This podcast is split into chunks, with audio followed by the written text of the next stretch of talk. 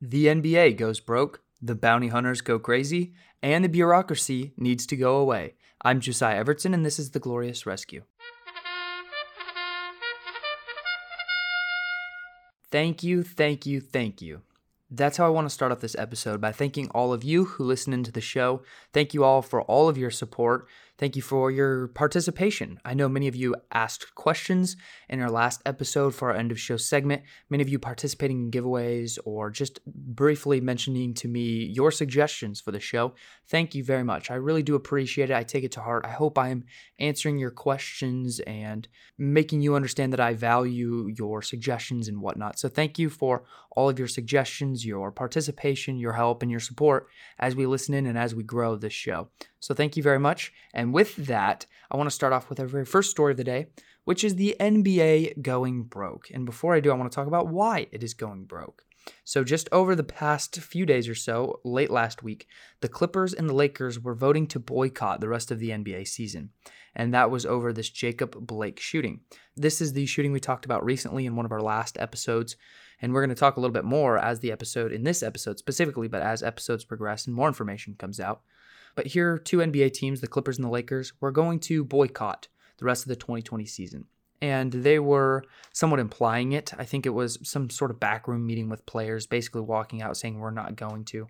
This was according to The Athletic on Wednesday night, where several teams were basically coming out and saying they're not going to participate in the rest of the playoffs. And it was kind of headed up by the Lakers star, the one and only amazing basketball player, but absolutely awful, awful ideological warrior, and that is LeBron James. LeBron James has come out on many different social issues and not very cohesive of an individual, not very logical when it comes to making conclusions or making call outs and things like that. And that obviously has nothing to do with his athletic ability, but for what he possesses in athletic ability, he most certainly lacks in logical ability, I will say. And again, this is all according to the athletic, well, well not the comment I just made, obviously, but the idea of boycotting the rest of the season. But then, I believe it was the next day, yes, the next day, Yahoo Sports reported on Thursday night that they magically decided to keep playing. And he came out with some statement basically saying that he came out too quickly or something like that. Again, the quick reversal. I wonder why. Well, according to James Wood, apparently a triggered actor, and I'm just reading an article here by a reporter named Hank Berrien. It says here that James Woods stated his China handlers didn't like the optics. Now, I will say, this is obviously an attack on him and the very interesting coalition between China and the NBA. The backhand dealings between China specifically and LeBron James specifically, individually, with him. So there are connections there. And so he was pointing out the fact, well, maybe China didn't like the optics. I definitely liked this remark. I did, because here he is trying to claim that he's standing for social justice. And yet, again, we I've talked about this point before. An NBA player standing up, acting as if he is standing for justice, for humanity, social justice, and yet he's being backed by a Chinese government who commits the most inhumane actions possible on this planet the government of China. So here's the exact connection. Sports Illustrated noted that there was a connection between China and the NBA. For instance, a $1.5 billion contract with a Chinese tech company and the NBA, Chinese sports channels, Chinese phone companies, other Chinese companies, companies that are sponsoring and putting billions of dollars into the NBA, money that the NBA desperately needs because their ratings are dropping so poorly and so quickly. And then it was Fox Business that reported that James, LeBron James, and China hold a lifetime deal valued at $1 billion through the sports retail company being Nike. And that is LeBron James' connection with China, obviously Nike's connection with China as well. So, yes, I think the quick reversal was probably due to this because the ratings are dropping off astronomically. From an all time peak, I want to say one channel was down 40%, another down 20%, another channel 45%. I'm looking at the numbers here. These are all according to the Athletic. So the droppings are astronomical. And so they're getting their money from somewhere, China, and yet they're talking like they want to promote racial justice. Anyways, I don't want to spend too much time on that because it's not necessarily too applicable to us. But just remember, we turn on the channel, the sports channel, to watch sports. Unfortunately, it's just another MSNBC, another CNN. It's no different than any other left wing propaganda channel now, basically. And so that's why we're seeing the ratings drop because it turns out when people turn on the basketball channel, they want to watch basketball and they don't want to watch Chinese puppets acting like they care about social justice when in the background they're making these huge contracts with inhumane companies, acting like they are icons of the people. The next thing I want to talk about is something that is sad. It's it's very good, but it's an indicator of something very sad. And that is what we've been talking about a little bit on the show and alluding, and alluding to being human trafficking. And if you remember in the intro, I said the bounty hunters are going crazy, I think it was. When I was referring to the bounty hunters, I meant the US Marshal Service. They are kind of like the modern bounty hunters, the ones that are going after certain types of activities or certain types of individuals. And the US Marshal Service, according to one of their reports, they just announced that late last week, they had rescued dozens of missing children. It stated here, quote, it resulted in the rescue of 26 children, the safe location of 13 children, and the arrest of nine criminal associates. That's what the agency said in their statement. There were 26 arrest warrants for a total of nine individuals arrested, some of them having multiple warrants, according to this report. Again, charges of human trafficking, of kidnapping, parental kidnapping. All of these that have been uncovered really by the United States Marshal Services. So, this is a very good thing because they're putting a stop to this.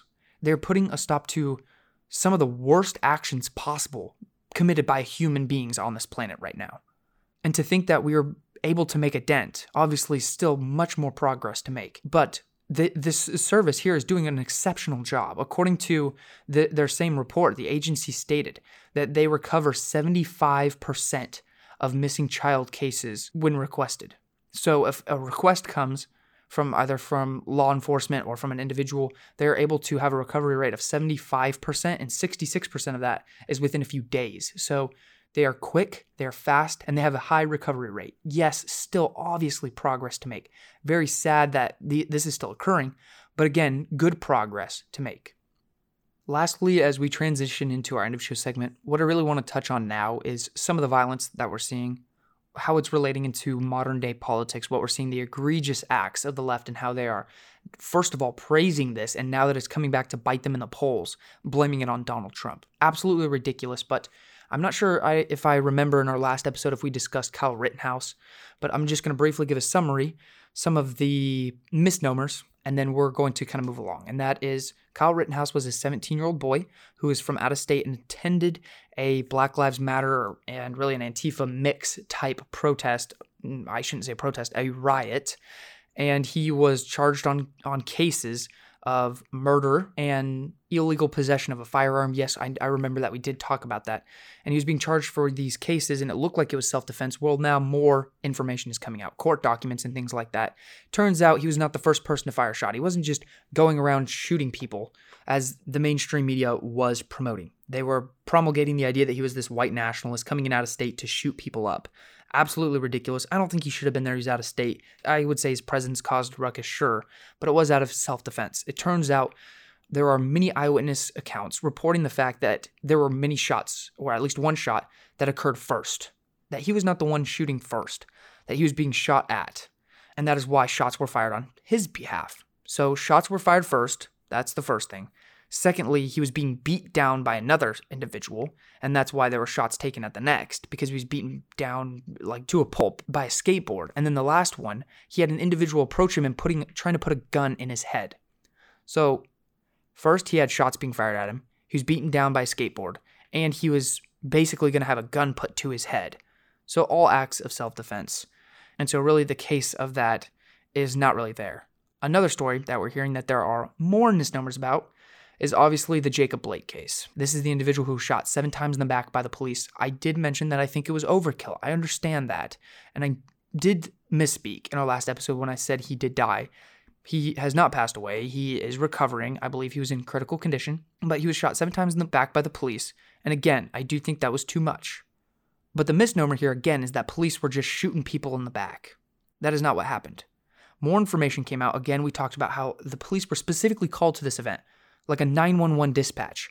Now we know why. Because he was charged with rape. And there was a restraining order from the victim for him. He wasn't allowed back in the vicinity of this of this victim. And so when he violated that restraining order, he then came back to that individual, that victim, and this is definitely a threat to that person. And so that's why 911 was called. This individual had rape charges against him, a restraining order against him. He violated the restraining order, threatening this, this victim, and so the police were called on him.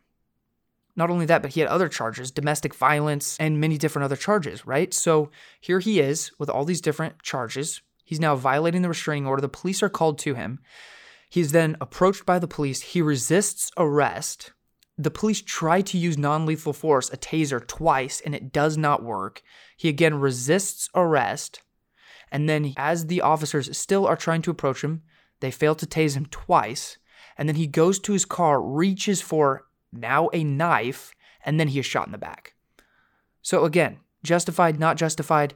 At least let's have the mainstream media tell the straight facts, because that is absolutely not what they're doing.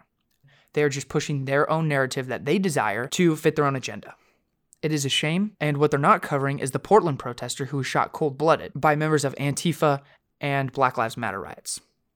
So you have all these acts of violence on behalf of these left wing affiliations that are not being called out by the left. But as soon as you have something that is more right wing, like the police, because now apparently a police force is right right wing, it's not called out. It is berated and promulgated throughout all mainstream media outlets.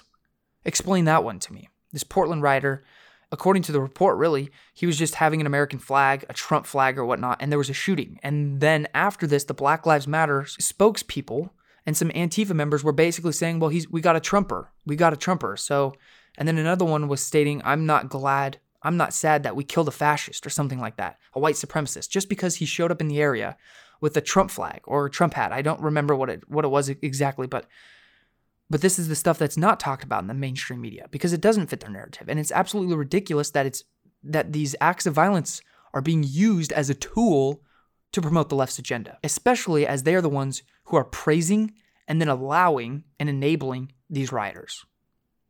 A good illustration of the left really using and abusing this violence to promote their own agenda would be Joe Biden. And Joe Biden just recently came out of the basement to say, quote, if Trump is reelected, violence won't stop. I kind of took it as a threat. But he was trying to say basically that he is the figure of peace. Really, Joe Biden is the figure of peace. The one who has not one time throughout his presidential election come out and stated explicitly that he is against the Black Lives Matter groups that are promoting the rioting and the looting and all these different acts of violence. Not one time come out to declare specifically and denounce Antifa. This is separate, obviously, from the Black Lives Matter protests, the ones that are peaceably protesting in the streets, right? These are, I'm talking specifically about these violent people who are committing horrible acts against our fellow citizens. And yet Biden hasn't single handedly one time specifically called out these groups. And yet he is the one who will bring peace. He is the one who, if not elected, the violence will continue. Well, this has come back to bite the left astronomically because they have been the ones really who have praised this and enabled these violent acts. And so recently, Biden came out and condemned the violence in Portland. Again, he did not specifically call out the violence. Why? Because they were really categories of left wing ideologies, right? They are portions or outreaches of the Democratic Party. So he just basically stated he's against all types of violence. And so when he did so, Dan Crenshaw fired back, quote, You're only commenting now because the polling told you to. Dan Crenshaw is exactly right. The left, to promote their own agenda, has repeatedly not quelled these violence. You have mayors, you have governors all over who won't let Trump send in forces to quell these. And now, for months, these rioters have gone on unscathed and unpunished and they're becoming extraordinarily unpopular by the mainstream of American people. And that is a good thing, because again, that is bad. And now Dan Crenshaw said, You're only commenting now because the polling told you to. He's exactly right. Donald Trump recently, his approval from the black community soared by 60%. So he's up many, many points. I believe it was like all time highs in the last 50 years, a black approval rating, not to mention the extraordinary comeback he's made in the polls over Joe Biden, where he is basically neck and neck with Joe Biden in a CNN poll.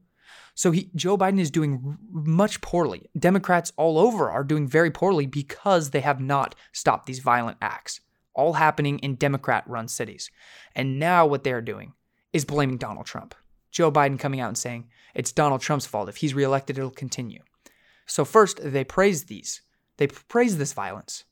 They praise it as a matter of solidarity. And now they're going to turn around and blame Donald Trump because they're doing poorly in the polls. Absolutely ridiculous. It's awful. It's egregious.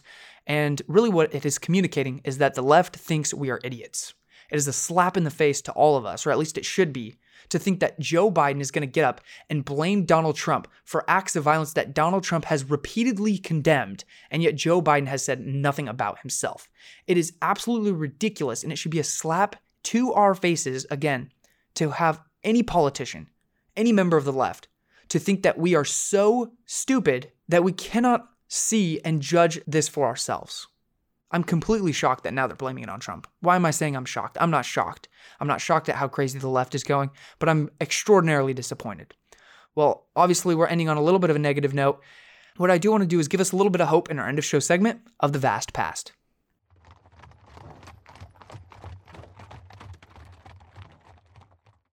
Welcome back to the vast past. Here in this segment, what we're going to do is go throughout history, just very briefly, a little bit of a survey, and look at the executive branch, executive overreach, the expansion of the executive bureaucracy, and how it has hurt us, and how do we solve it, and a message of hope for the future. The first preliminary really is to define what the executive branch is, where it is enabled, and that is the second article of the Constitution. The first article setting up the legislative, the second setting up the executive, the third setting up the judicial branch. Three different branches of government set up in the first three articles of the Constitution. The executive being Article 2, where it sets up the executive branch, the federal government's executive, the power, the enforcement of federal laws. Here in America, we have a unitary executive branch, one head.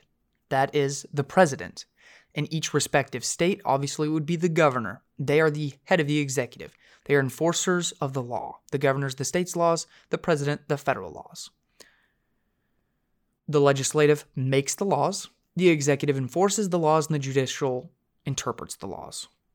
This is very basic. I think most of us understand that, or at least that general overview summarizes it enough for everyone. Again, the executive branch is needed to enforce the laws, not only to enforce the laws, but to enforce them uniformly. Think about it this way if laws were not applied uniformly, then the rule of law does not exist in America.